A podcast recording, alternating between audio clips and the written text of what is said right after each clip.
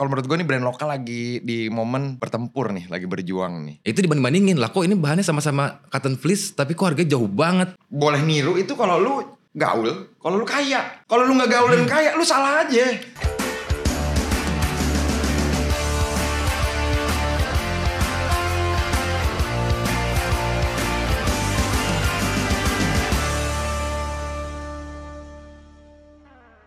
Super Friends, kita balik lagi di program kesayangan kita semua Super Talks barengan gue Bimo Kusumo. Hari ini kita mau ngebahas sesuatu yang kontroversial bisa dibilang seperti itu, yaitu fashion. Kita tahu lah dulu era-era mungkin 90 2000-an awal orang-orang cuman beberapa yang aware tentang yang namanya fashion gitu. Tapi sekarang nih, detik-detik ini, wah banyak banget yang bener-bener so tahu yang benar-benar tahu tapi diserang karena kontennya tidak mendidik katanya.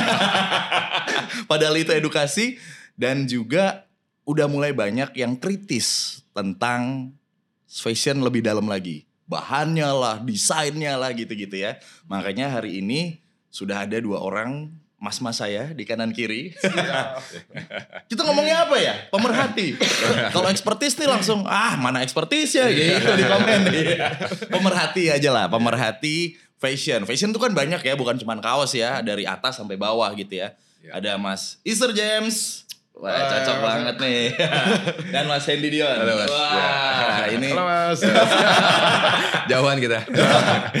gua nggak tahu nih akan jadi debat Mas Iser dan Mas Hendy atau gimana ya. Tapi kita coba ngelihat dari sisi eh, positifnya aja hari ini ya. Iya. Oke. Eh, mungkin general dulu, gua mau nanya nih Mas Iser dan Mas Hendy gitu ya. Udah seperti apa sih sebenarnya geliat brand fashion lokal? Lokal ya, kita underline lokal sejauh ini melihat dari sisi eh, kualitas, desain dan ini nih yang penting nih, movementnya. Mungkin dari Mas Iser dulu. Kalau gue ngeliatnya sih brand lokal tuh udah udah momen tuh sempet eh ya pokoknya kita tahu lah dari zaman dulu sebenarnya brand lokal udah ada lah. Oke. Dari zaman-zaman mungkin di Tebet gitu kan. Oh, iya. Iya kan era-era pertama pada saat Iya. itu kan. Udah pasang surut, udah naik, turun. Kayak sekarang lagi kalau menurut gue nih brand lokal lagi di momen eh, bertempur nih, lagi berjuang nih. Oke. Berjuang dengan serangan barang-barang asing yang masuk ke, ke platform. Mm-mm. Mereka lagi coba eh, banyak hal. Dari campaign yang mereka sekarang udah lebih banyak yang pinter ya, kalau gue bilang ya. Iya. Banyak yang pinter, banyak juga brand-brand yang ada tiba-tiba udah nggak ada karena ya itu seleksi alam. Iya. Iya. Jadi menurut gue ini ini di masa kritis sih menurut gue. Banyak yang lagi surviving mode sih kalau menurut gue Mas Bimo. Malah ini lagi masa kritis ya. Masa kritis kalau buat gue. Oke, ini anomalinya nih Mas Hendy. iya. Karena kalau misalnya gue lihat konten-kontennya Mas Hendy gitu ya, Iya. eh, justru sekarang-sekarang ini, ya tadi ngambil narik dari distro-distro di Tebet gitu ya. Iya, Hmm. dari zaman itu ya. Dari zaman itu, gua pribadi main tuh mas di Iya. distro-distro di Tebet gitu ya dengan brand-brand besarnya waktu Iya. itu. Yang gue lihat nggak bahan, Ah. tapi desain, Desain ya. unik gitu ya bentuk dan lain-lain. Tapi sekarang orang-orang udah kritis banget sama bahan. Nah. Bener gak sih? Iya, betul banget. Iya, ya kan. Nah, ini anomalinya nih. Kalau misalnya dibilang sama eh, Mas Isar ini lagi masa kritis, tapi banyak juga yang lagi aware banget gitu. Iya. Benar itu benar-benar banget. Jadi sekarang tuh sebenarnya brand clothing lokal, brand clothing lokal tuh emang lagi ada bilang dikritis juga benar. Cuman ya sekarang tuh ya itu tadi karena dia pingin coba masuk ke e-commerce ini loh. Jadi para pada ini pada perang-perang harga gitu loh semuanya. Oke. Nah, jadi ada yang dia emang uh, konsisten dengan harganya, dengan kualitas, ya kan dengan bahan yang dia pakai apa. Tapi ada juga yang emang dia menurunkan kualitas untuk uh, mendapatkan harga biar di perang harga itu dapat gitu loh. Bener. Itu benar mas? Bener, Iya, dengan bener, kualitas bener. gitu. Jadi banyak orang punya patokan brand lokal tuh harus compete di pricing point ya. Iya. Bener gak sih? Itu Iya, mungkin betul. selalu stereotype yang menurut gue salah. Hmm. Ya gue gak, mungkin nggak bisa bilang salah atau bener ya karena mereka pelaku bisnis mungkin lebih mengerti sebenarnya. Jadi karena karena beberapa kita bilang apa ya saingan-saingan mereka. Contohnya lu tiba-tiba berada di ekosistem jualan kaos 80 ribu. Iya. Ya lu bisa dapat barang kayak gimana gitu Nah, kan. itu dia. Nah, masalahnya kan jadi yang harganya 80 ribu itu ya dia menipu deskripsi. Menipu deskripsi. Iya, per- permainan deskripsi. Jadi harga yang 80 ribu dengan yang harga 300 ribu itu deskripsinya sama, keterangan bahannya, sablonnya apa. Padahal itu beda. Nah itu yang lagi gua coba gencer buat edukasi ke customer juga gitu kan. Jangan sampai nanti dibanding-bandingin harganya. Jadi brand clothing yang dia emang udah emang dia jujur jualannya, dia stabil, kualitasnya malah mungkin dia upgrade ya kan. Tapi dibandingin dengan harga yang eh, di bawah itu jauh berkali-kali lipat, yang keterangannya sama. Oke. Nah, let's say misalkan dia jual hoodie. Uh, dia bilang ada yang jual cotton fleece harganya 80 ribu. Dan brand clothing yang emang dia jual pakai cotton fleece harganya dia jual anggaplah 400 ribu. Ya itu dibanding-bandingin lah kok ini bahannya sama-sama cotton fleece tapi kok harganya jauh banget. Padahal yang ini itu beda bahannya gitu loh. Oke. Setelah gua tes ya jauh beda. Nah itu menarik Banget. tuh Mas Bimo. Gue jujur tahu Mas eh, Dion ya Iya. gara-gara konten itu yang tentang ngebakar itu ya Mas Dion ya. Benar. Dan gue ngeliat Iya, iya, iya. eh, komen-komennya tuh jahat-jahat banget ya. Oh, Jadi jangan ada yang kayak lagi. lu kenapa sih ganggu pasar ya, pasar Priuk orang Enggak, lah. enggak, iya ganggu iya. priuk orang saya dan lain. rezeki orang. Iya, lu kenapa ganggu orang? Karena Iya. menurut gue standing point si Mas Dion ini benar. Iya. Oke, kita bilang eh, ya udah biarin aja ya dia nipu nipu aja. Tapi jangan salah. Banyak orang itu nggak mengerti tentang industri ini. Contohnya, mereka tahu bahwa eh, eh, fashion lokal, contohnya brand-brand lokal itu semua sama aja. Lu bayangin nggak? Tiba-tiba orang beli dengan kualitas yang jelek, dengan deskripsi yang sama, stereotip yang dibangun apa? Nah, Ah, brand lokal semua kayak nah gitu. itu dia. Jadi Itulah. ini tuh punya domino effect yang menurut gue gede. Hmm. Belum lagi barang-barang dari luar. Nah, itu Barang-barang dari luar itu belum lagi ngeganggunya luar biasa. Jadi sebenarnya makanya gue bilang survival mode yang ada di brand-brand lokal saat ini tuh menurut, menurut gue lu mesti benar-benar pintar, mesti benar-benar jeli ngelihat eh, eh, ngebuat campaign, ngelihat eh, opportunity. Hmm. Ya nanti yang gue bilang ya only strong survive sih mas nantinya. Only strong survive. Oke. Iya. Tapi emang gue nggak tahu sih dari kacamata Mas Isar dan Mas eh, Dion sendiri tuh berarti memang harga murah itu sebenarnya kualitasnya nggak mungkin dengan deskripsinya yang bagus kayak gitu. dari kacamata orang produksi ya, Ya. itu pasti udah bisa ngelihat semurah-murahnya harga Berapa itu, sih? kaos itu atau hoodie itu berapa sih gitu loh. Jadi gak mungkin misalkan harga misalkan cotton fleece di, di bawah 100 ribu itu tuh gak mungkin. Udah nggak mungkin. Gitu ya gak mungkin. Tapi kalau misalkan mepet-mepet 100 ribu mungkin ada. Mungkin dia sistemnya mau main fast moving. Ya. Oh. Ya Atau kan? dia bikin dengan jumlah yang luar biasa besar mungkin nah ya kan? seperti itu. Iya. Mm, mm. Karena kan ada juga tuh kayak temen di daerah Solo tuh dia ada kaos ya. Dia jualnya tuh eh, murah sekitar 40 ribuan. Tapi sehari 1000 resi pak. Itu dia. Dan dan dari satu resi itu belum tentu cuma satu kaos aja yang kejual. Oke. oke. Bisa ada mungkin buat teman-teman sablon ya kan selusin dua lusin kayak gitu. Jadi ya dia mainnya fast moving Fast gitu. moving untungnya dikecilin banget. Untungnya kecil banget. Ya tapi kalau misalkan emang dia udah branding eh, gede lah ses- sampai gimana-gimana terus dia jualnya murah, oh itu perlu Pertanyakan ya. ditanyakan sih. Nah tapi ya itu juga konsep kenapa brand lokal itu harus murah, harus pricing point. Hmm. Ini banyak orang yang nggak sadar. Jadi lu bayangin ya, orang yang misalkan nih teman-teman baru punya brand misalkan ya. Mas Bimo misalkan, Sir gue mau bikin brand Sir. Hmm. gue pengen bikin kaos nih, gue bilang gue mau bikin yang bagus gini-gini nih. Gue kasih, Mas Bimo HPP-nya 80 ribu nih Mas Sablon. Ya. Lalu gimana? Wah lu nipu gua. Itu aja orang-orang jual 80 ribu. Nah, Ya. Nah konsep itu yang harus ngelihat tetangganya jual 80 ribu, lu harus jual 80 ribu, itu menurut gue salah banget. nah itu ya. Sebenarnya itu di- dibodohin sama Iya, sistem. Lu bayangin ya, orang yang bisa jual kayak contohnya tadi teman Mas Dion di Solo. Iya. Dia jual se- sehari 1000 resi, misalkan dia, dia bisa jual 1000 piece lah kita bilang ya. Berarti produksi dia berapa mas? Hmm. Lu mau compete di harga yang paling murah, berarti lu harus eh, company yang menurut gue Gede. gede. Gede. Iya. An- Intinya apa? Intinya adalah orang-orang yang mau mulai dan compete di situ udah pasti kalah. Kalah. Iya. Jadi buat apa lu lu datang, lu perang untuk pergi kalah? Itu goblok namanya kalau menurut gue. Bener gak sih? Iya, iya benar benar. Iya iya iya. Oke, sebelum kita lebih dalam, ini infonya berdua nih lagi pakai outfit brand lokal nih. Oh iya. Oh Ya, iya Coba kasih tahu dong. Super Friends. Gak apa-apa, gak apa-apa nih. Iya. eh, brand apa nih yang lagi dipakai nih? Dari Mas Dion dulu deh. Dan, Oke, Oke, dan, buat di- dan detailingnya deh gitu. Oke, ini gue pakai dari eh, Super Sentimental Secret Theory ya, brand asal Bandung. Eh, ba- dari kaos, celana, terus sepatu, eh, kanki, eh, lokal juga semua, sampai aksesoris cincin, lokal semua. Kecuali jam nih. Ini kaos eh, Iya. memang oversize dan bahannya apa? ya, gitu? ini emang oversize, eh, bahannya dia eh, heavy cotton 16S dan sablonnya juga water base kayaknya seperti yang kalau yang gua rasa ya, sab water base gitu. Sablonnya ini dan dia gramasinya tuh sekitar 230 sampai 250 GSM. Oke. Betul ya. Kelihatannya bikin konten ngulik, ngulik banget tiba-tiba. Ya kan gue potong-potong pak.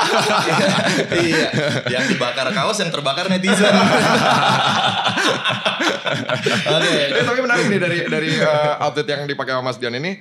Sebenarnya ini se- eh, sebelumnya sempat ada kolaborasi sama gue namanya ya sempet collab sih. Ya, basicnya mereka itu bikin military uh, wear lah ya, Ya. military Oh, wear oke. gitu dan uh, harganya cukup affordable Ya, sebenarnya dengan material-material yang mereka berikan terus cutting-cuttingnya juga unik sih. Oke, Ini gue oke. cukup suka sama brand ini. Oke. Kalau masih Ser? Kalau gue, gue, gue tipikal orang yang suka pakai outer gue. Oke. Uh, nah kebetulan gue outer ini ada temen gue uh, dari Bandung, uh, EK-nya Crazy Kiki, Kiki gila panggilannya ya kan.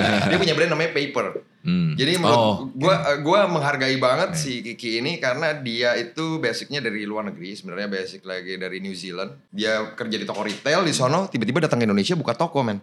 Lu mesti datang coba ke tokonya di Bandung. Ya, gue gue tahu tuh. Lu bakal dapet uh, satu experience yang berbeda karena dia bisa, men ada orang lewat nih. Hey, come on man, Yeah. come here to my store, check out my uh, check out my stuff. Gitu. Men ini satu hal yang uh, menurut gue banyak uh, pelaku industri uh, kreatif di Indonesia harus belajar sama si Kiki ini. Coba nih, ini gue pengen tahu ya. Ini menurut Mas Siser dan eh, Mas Dion gitu ya. Brand lokal yang sekar yang sampai sekarang masih survive tapi udah dari dulu.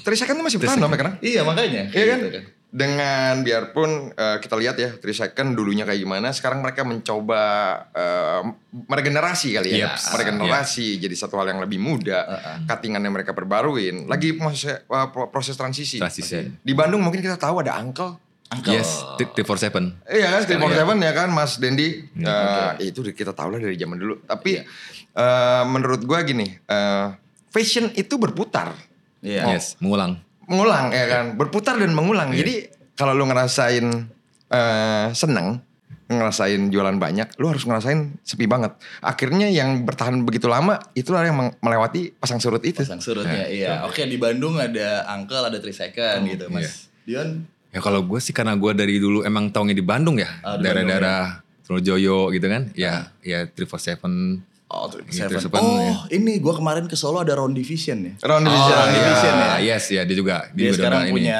juga otomotif uh, Bull Syndicate. Bull Syndicate, iya, iya, ya. iya, Round iya. Division juga lama ternyata. Yoi. Motor-motoran kan ya kalau yang double sedikit ya. Sekarang ada ada ini nih, ada fenomena yang pelaku bisnis coba menerapkannya, tapi ternyata keblinger, Oke. gitu mas, kebablasan, Oke. yaitu ATM, Oke. Oke. amati, tiru, modifikasi. Murah. Oh boh, modifikasi bukan murahin ya. Bukan, bukan. Nah, nggak apa-apa. Itu kalau murahin nggak apa-apa. Mungkin itu udah turunannya tuh di Oke, situ kan. siap, siap, siap. Dari referensi-referensi tertentu sampai akhirnya muncul-muncul identity yang diinginkan. Pertanyaannya nih, sah-sah aja kan sebenarnya kita amati, tiru, develop sendiri gitu. Tapi nggak bener-bener plak Bahkan kemarin di Instagram sempat rame tuh. Rame Wah, ya. kan yang Yang plak ketiplak. yang plak ya. Rame kan? banget. Sebenarnya sejauh apa sih batas dari amati tiru modifikasi ini supaya sebuah brand itu tuh jauh dari kata bukan jauh ya, maksudnya terhindar lah dari Iya. kata plagiarisme. Kalau menurut gue sih masih sah-sah aja ya. Asalkan ya jangan terlalu ya jangan ya dari awal sampai akhir tuh dia ya gitu ATM terus ATM terus. Jadi ya ada emang dia yang emang dia ada karya sendiri gitu. Ya kalau gitu ya jatuhnya ya dia brand ATM loh apa apa. Iya, iya. Jadi emang dia kalau misalnya emang mau ATM ya ya minimal dibuat limit lah.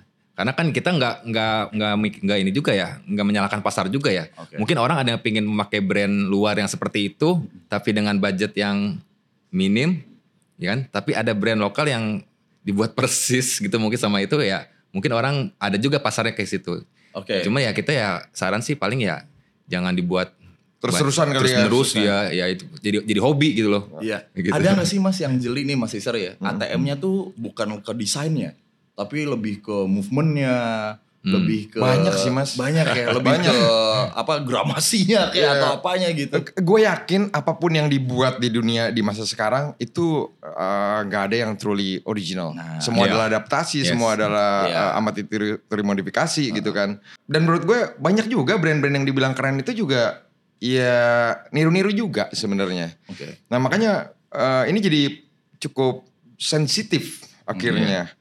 Karena akhirnya contohnya kita ngomong Eh, kemarin Porti yang lagi rame karena ngebut like Clarks Iya, ya iya. kan karena mirip banget dengan Clarks gitu. Pertanyaannya, apakah brand-brand lain tidak melakukan itu? Yes.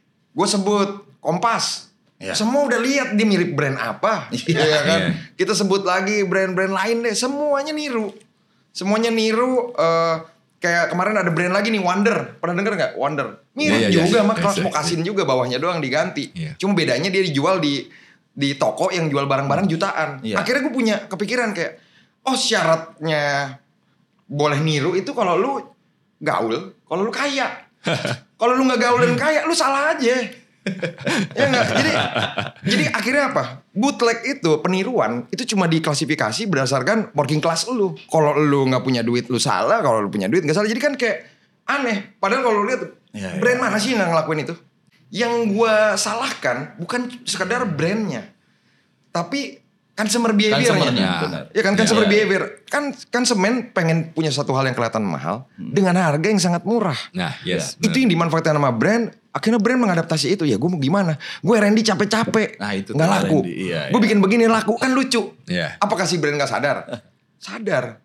Ya, ya. Tapi mereka butuh eh, hal untuk survive. Makanya konteks yang gue tekankan di sana adalah, lu boleh, bener kata Mas Dion, lu boleh ngelakuin itu. Hmm.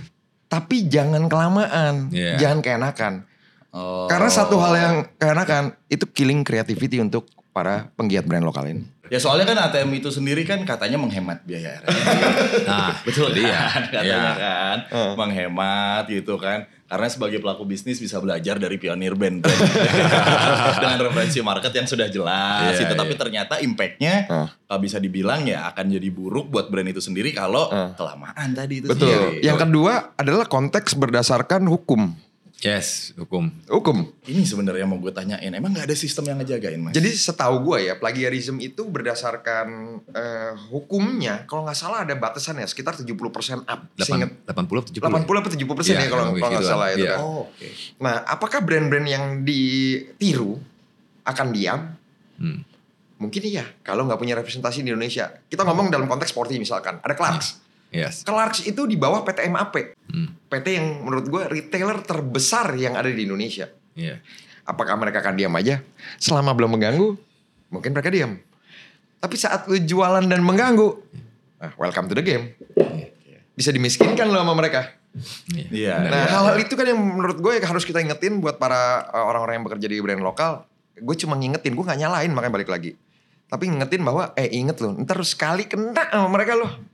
Kelar loh. Ini kan di Indonesia ya. Hmm. Di luar tuh kayak gini juga gak sih sebenarnya? Habit, environment dan lain-lainnya. Iyalah, Gitu. sama. Sama, Sama aja. aja. Sama aja. Sama aja ya. Gue lupa ya ada ada satu buku apa yang yang uh, punya statement bahwa kalau nggak salah ya nggak ada yang baru di atas seribu masehi gitu.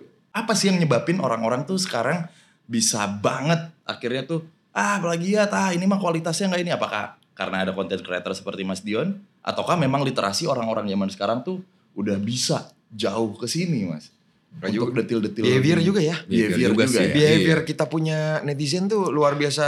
Ya, benar. Jadi gini, lu misalkan Mas Dion pernah diserang nggak di sosial media? gua mah pernah Pernah kan? pernah Iya. Tapi nyadar nggak bahwa mungkin 80 eh jangan 70 persen atau 50 persen lah kita bilang adalah orang yang ikut-ikutan doang. Ya. Yes. Dia nggak ngerti konteksnya kenapa nyerang Mas Bimo juga, Iya, bener gak? iya, Mas iya, Dion juga pasti ngerasa kan Iya. kayak gitu. Karena ada yang awal ngegoreng, tiba-tiba dia cuma ik- ngelihat komen itu akhirnya ikut-ikutan. Nah, Ikutan aja. Ada satu pertanyaan lagi sebenarnya Mas gitu ya. Apakah para pelaku bisnis fashion gitu tuh di Indonesia tuh juga berkoloni gak sih? Geng-gengan gitu. Ada. Oh, wah, itu. Oh. Iya? Mereka punya, oh gak apa-apa dong, gue pengen tahu aja Benar. kan gitu. Ya, circle-circle gitu. Circle-circle gitu. Kita mungkin punya plan-plan yang, ayo kita buat ini supaya mereka ini kayak gitu. Ada ya mas ya? Mungkin kalau kayak meeting yang benar-benar itu enggak, tapi lebih kayak gogon, gogon, gogon. gue sih Iya, tuh, gogon, gogon fashion. brand tuh dibagi kalau nih berdasarkan kacamata gue ya ada namanya brand culture, ada brand gak culture gitu Yeah. lah. Yang brand culture ngatainnya desainnya parah banget nih, yang begini gini, Oh, oke. begini banget nih, iya enggak. Ah. Yang brand gak culture bilang, hah keren, jualan kagak. oh keren jualan kagak. jualan cuma 10 mah ngapain bikin bikin foto bagus-bagus gitu. Oke kalau Mas Dion juga gitu sama Ya, aja. sama aja sih, iya benar. Emang Oke. ada kayak gitu. Oke. Oke, kita masuk ke segmen ngeriak sebuah statement gitu ya. Satu-satu nih. Hmm. Ini ada gambar di depan kalian, eh, Super Friends ya. Sukses kan. Sukses karena digoreng. Ada yang gitu, bener. Bener? Iya, bisa bisa bisa iya bisa enggak. Tapi tapi jawabannya sejauh ini sih bener. Bener. Ada yang benernya juga. Mas Iser. Oh bener lah. bener. Bener Mungkin banget. kalau kita bilang cara gorengnya tuh beda-beda ya, Ya, dari itu tahun-tahun cara ya. Dari ya, tahun ke tahun. Kalau zaman dulu inget nggak waktu pertama kali kita masukin era sosial media pertama kali Instagram viral. Iya. eh, orang kan pengetahuan tentang hal apa pun tuh minim sekali. Ya. Akhirnya figur-figur yang dipercaya dengan mudah memberikan sebuah option Ya. yang kita bilang digoreng. Iya. Oke. Nah, tapi kalau di zaman sekarang orang-orang udah lebih pinter, bener gak sih mas? Iya, iya. Akhirnya gorengnya pakai apa? Pakai duit, brother. Nah, Iya. Pakai duit, Google Ads, brother. Iya. Hah? Sebenarnya gue Apa nih? lucu nih. Nah, Iya. nih Mas Iser nih. Ngapain beli ngapain beli brand lokal mahal, tambah dikit udah bisa dapat brand luar. Lah, kalau gue sih, maksudnya kalau gue beli barang karena gue suka, karena gue nyaman, jadi bukan masalah brand luar ataupun lokal gitu Iya, loh menurut iya. gue. Dan tambah dikit dapat brand luar, emang brand apa ya mungkin? Menurut gue sih, Mungkin nih di skena yang culture tadi itu. yang culture tadi ya. Iya. Ah. Ya, ya, merambah ke yang culture. Kalau Mas Dion gimana? Ada sih emang yang brand lokal yang harganya juga mungkin yang di atas brand luar juga mungkin ya. Ya cuma kalau misalkan kalau kalau gua sih emang move- movement gua tuh emang pengen support brand lokal. Hmm. Ya, jadi ya dengan kita support brand lokal itu siapa tahu walaupun nanti kualitasnya emang bisa dibilang beda dengan yang brand luar itu walaupun harganya nama dikit dengan kita support itu siapa tahu dia bisa upgrade itu tadi. Tapi ngomongin brand lokal nih. Oke. Apalagi eh, habitnya lokal nih. Yes. Ada satu statement. Banyakin gimmick lah biar dapat brand awareness. Oh iya.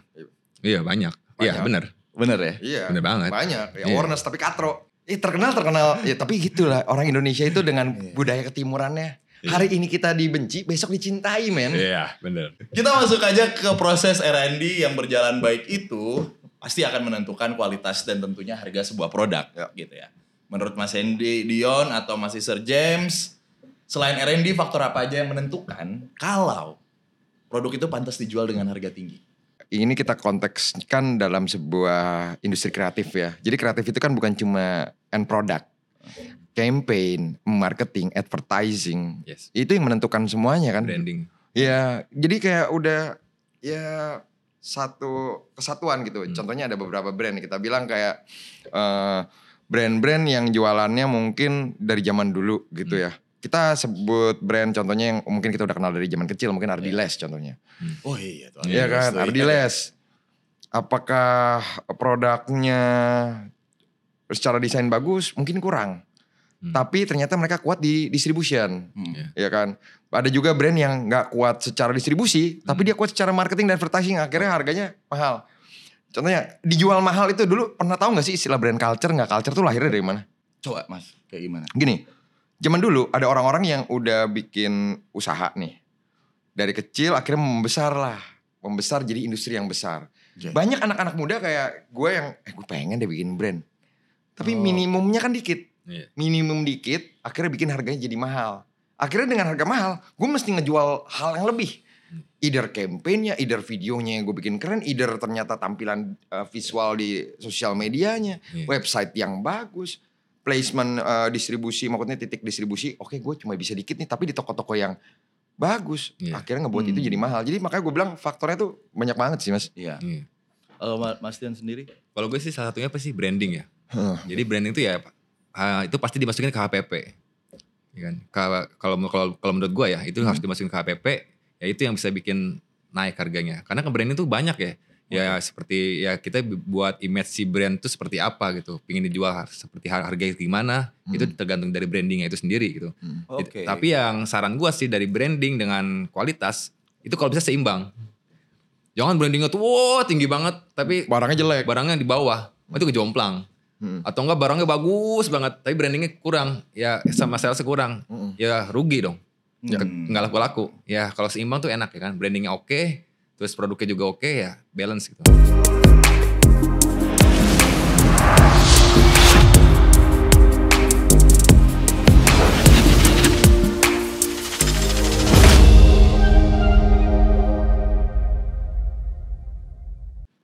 Pilih dan kasih alasannya.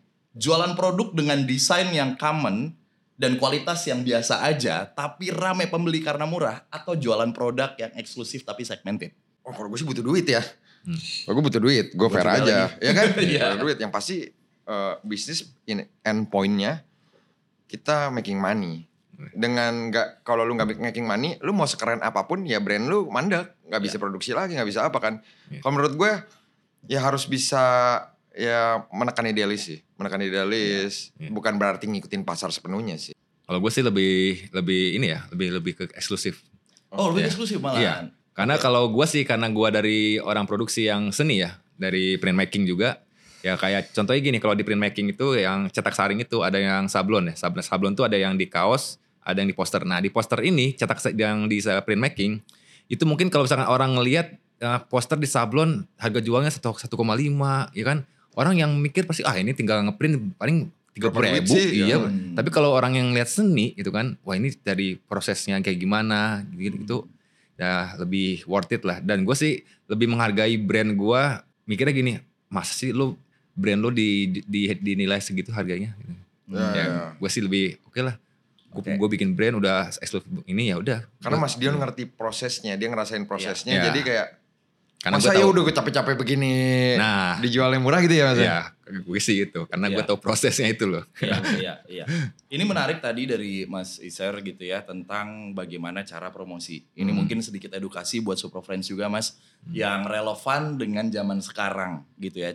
Seperti apa sih cara promosiin brand gitu ya yang menarik dan bakal diinget orang. Misalnya contoh promosi yang seperti apa, cara beriklan seperti apa dengan gimmick yang justru eh jangan bikin brand itu jelek gitu. Kita nggak punya formula pasti nggak sih sebenarnya? Iya. Iya nggak sih? Gitu ya. Susah Iya. ya kalau kalau Kalau- ngebahas itu ya. Maksudnya Karena banyak punya- banget yang Iya. pertanyaan kayak gini. Terus abis eh, kalau gitu gimana dong yang efektif? Gitu sih lebih ke situ. Yang efektif adalah konsisten sih buat gue. Ya konsisten. Konsisten. Konsisten ya, sih ya. menurut gue. Karena kita, gue itu karena banyak orang nggak tahu kenapa gue tuh cuma collab, collab, collab tanpa bikin brand. Ya, gue collab itu sebenarnya gue belajar dari brand A ke brand B ke brand C. Oke. Kita pelajarin apa sih kuatnya mereka, apa sih bagusnya mereka, apa sih kelemahannya kita. Dalam konsistensi pembuatan collab ini juga, apakah semuanya berhasil? Enggak. Mungkin Hmm. ada yang ternyata, oh nggak kena nih ke uh, audiens. Iya. Yang flop gitu ya. Ada, ya, ada yang aja. flop ada aja pasti. Hmm. Jadi ya udah jalanin aja, konsisten aja, jalanin belajar. Karena waktu ntar gelas lu udah penuh, gue rasa lebih enak lagi ya. Jadi Iya. cara apa pun lu udah tahu gitu. Iya. Iya, Benar, iya, benar, iya. Gitu ya Mas ya. Mas Iya. Dion juga gitu. Sama sih kayak Iya, gitu. iya. Iya. Jadi bingung juga kalau misalkan nanya yang yang bagus seperti apa ya. Iya. Iya, Yang iya. bilang nggak- jelek gitu. Karena memang sih eh, pertanyaan ini juga kadang gue jawab gitu ya, Hmm. bukan hanya cuman fashion gitu, tapi di di industri yang lain gitu. Pada akhirnya lo bisa nemuin eh, apa ya?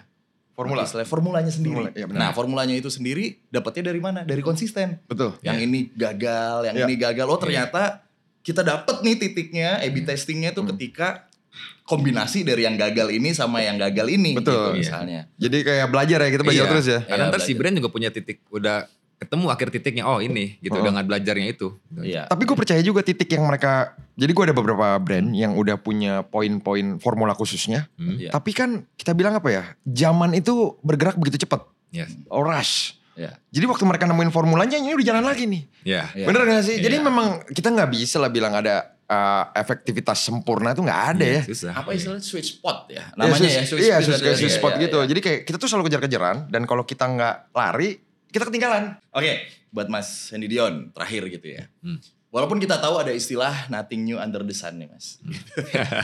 Menurut lo apa yang menandakan sebuah fashion brand lokal itu Hmm. udah bisa punya brand identity sendiri yang bisa ciptain marketnya juga sendiri.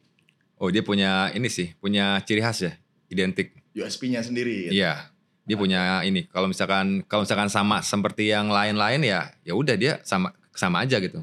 Tapi kalau misalkan dia kayak punya ciri khas sendiri gitu kan, identity identity sendiri kayak misalkan contoh misalkan kalau di kaos misalkan ada eh, rajut sini lah atau apa ciri khas tersendiri lah seperti itu. Itu bisa jadi ini juga sih. Oh, Jadi ciri khas dari identity si brand itu gitu loh. Iya, iya. Eh gue boleh nanya gak ke Mas Dion? Boleh dong. Apa? Percaya nggak brand dengan figur?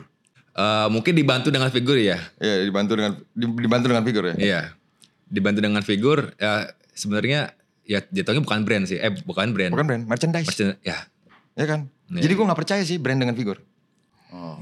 Jadi brand itu kalau menurut gue eh, berdiri dicintai karena produknya, Iya. karena brandingnya, bukan Iya. figurnya. Ya brand ya branding dengan si brandnya itu. Iya. Iya, karena sekarang sih yang ada beberapa yang gue lihat yang si ownernya itu ya ikut nge-branding juga. Dia jatuh jatuhnya brandnya itu ya brandingnya dari si ownernya. Iya iya itu itu. Ini segmen baru lagi di Super Talks 2024. Hah. Tanpa Skrip, tahu tanpa skrip. tanpa skrip, tanpa skrip. Mas Hendy Dion tahu Mas Sir James, Mas Sir James tahu Mas Hendy Dion, anything, apa pun yang mau ditanyakan terhadap pribadi. Gua ada satu sama gua lain. gua ada nih, mau Ya? nanya. Oke, Mas Sir dulu. Jadi gini nih, Mas, Mas eh, Dion ya, gue Oke. tuh disebutnya bunglon. Bunglon tuh intinya gue ada di eh, circle orang-orang yang dibilang culture, tapi gue juga ada di circle yang orang-orang yang nggak culture gitu loh. Hmm. Nah gue tuh nggak pernah mau punya kubu sebenarnya, Hmm. nggak pernah mau punya kubu. Tapi lu ada di industri yang di mana kiri kanan tuh ada lubang eh, priuk Iya. uang gitu kan. Ya. Itu sangat sulit penetrasinya. Tapi gue ngelihat Mas Dion dengan konsistensi dia bikin konten, lu penetrasi ke pasar itu. Iya. Lu punya punya contohnya pengalaman gak enak gak sih? Gue yakin ada sih saudara. Hah? Pasti ada kan? Ada. Ini ini nih dua-duanya sama-sama ngeselin soalnya. ya pernah lah ada pengalaman gak enak lah pasti itu. dong. Ya pernah lah jadi ya gitulah jadi apa namanya ya ya itu tadi pernah gue juga pernah direndahin ya ibaratnya ya sekelas vendor gue gitu kan aku kualitasnya kurang gimana gimana gimana ya akhirnya gue bisa buktiin gitu kalau misalkan gue tuh bisa ngasih edukasi ke teman-teman gitu. Dan gue pernah dulu pertama kali gue ngonten itu ya. Gue pertama kali gue ngonten tuh buat edukasi. Awalnya iseng-iseng pak. Oke. awalnya iseng-iseng terus banyak omongan dari luar tuh lu ngapain sih? Kayak gitu-gitu. Ngonten-ngonten lu nggak jelas tuh gitu-gitu. Lu lo konten kreator bukan lo apa bukan. Nah, akhirnya dengan gua konsisten gue coba ini gue mau mau ibaratnya Bayar mulut orang-orang itu tuh. mau tampil nih muka mulut semua orang semua nih ya kan nih gue bisa buktiin gue walaupun gue banyak hatersnya sekarang yang sampai mau minta Sherlock ke gue sampai bilang wah mau Ada mas kayak gitu? wah ada Sherlock loh gue matiin loh kayak gitu ada tuh ya begitu ya. ada yang kayak gitu Gila. ya akhirnya gitu. Nah kalau itu kan dari, kalau gue bilang, kayak gue nanyanya itu kan berarti dari orang-orang yang di maya ya dunia maya sosial media Iya, ya. Nggak maksudnya waktu lu penetrasi ketemu sama orang-orang di skenanya nih. ya ya Nah lu dapet gak perasaan gak enak? Oh, gue jujur gue dapet loh. iya ada lah gue juga begitu wah gue waduh itu bener Atau misalkan kayak di acara tiba-tiba gak ada yang negor gitu bener gak? iya iya Bener ya? iya iya iya itu tuh iya iya Itu memang. iya iya iya Pernah tuh, Mas, Iya. gitu? ya ibaratnya kalau misalkan dia bisa ngomong lu siapa gitu iya iya iya gitu kan. Iya, iya, iya. Bener kan itu? Iya, iya, iya. Itu nyata loh mas. Iya. Seorang Isra juga masih kayak gitu? Wah. Oh kalau gue lebih parah loh gue. Gue kan bener-bener kayak apa ya. Gue pernah mas. Gue nge-host satu acara. Gue nunggu di set udah satu jam. Produsernya marah-marah. Host mana sih orangnya? Gue udah duduk di depan. Di pinggiran. Gue kayak. Kan gue ya. Terus gue dateng dong. Pak eh, kebetulan yang jadi host saya. Wah. Lu. Siapa nama lu? Gue kayak. Kok lu bikin program gak tahu nama gue kan? Ini orangnya. gue eh, banyak dapat terus pergi ke acara. Pergi ke acara mau masuk gitu kayak eh, atas nama siapa? Gue sebut Iser. Oh nggak ada nama itu di sini. Edan. Begitu. Biasanya brand-brand brand-brand high end yang memang bukan market gua sih sebenarnya Oke, tapi dapat eh, kerjaan terus di sono yang orangnya kayak ngeliatin gue dari atas sampai bawah kayak ini kayaknya ini orang nggak pantas dah gitu. Ada gue sering. Lu di acara pernah gitu mas? pernah sering gue juga pernah kayak gitu Pernah banget kan? iya pernah ke acara gitu set, set ya ibaratnya ya ya udah kayak ya mungkin ya emang gue tuh gak ekspresi lebih atau gimana tapi ya kayak kesannya ya kayak gua nggak ada aja di situ itu biasa tuh sinisme sinisme gitu ada loh di skena. iya Beneran. iya iya Itu lihat tuh, tuh, tuh, yang ngebakar kaos tuh. Udah gak usah diajak ngomong. gitu, Kayak gitu-gitu. Oke, dari Mas Dion ke Mas Iser. Hmm. Dengan sepak terjangnya Mas Iser dan Iya. kontroversinya Mas Iser sampai detik ini nih.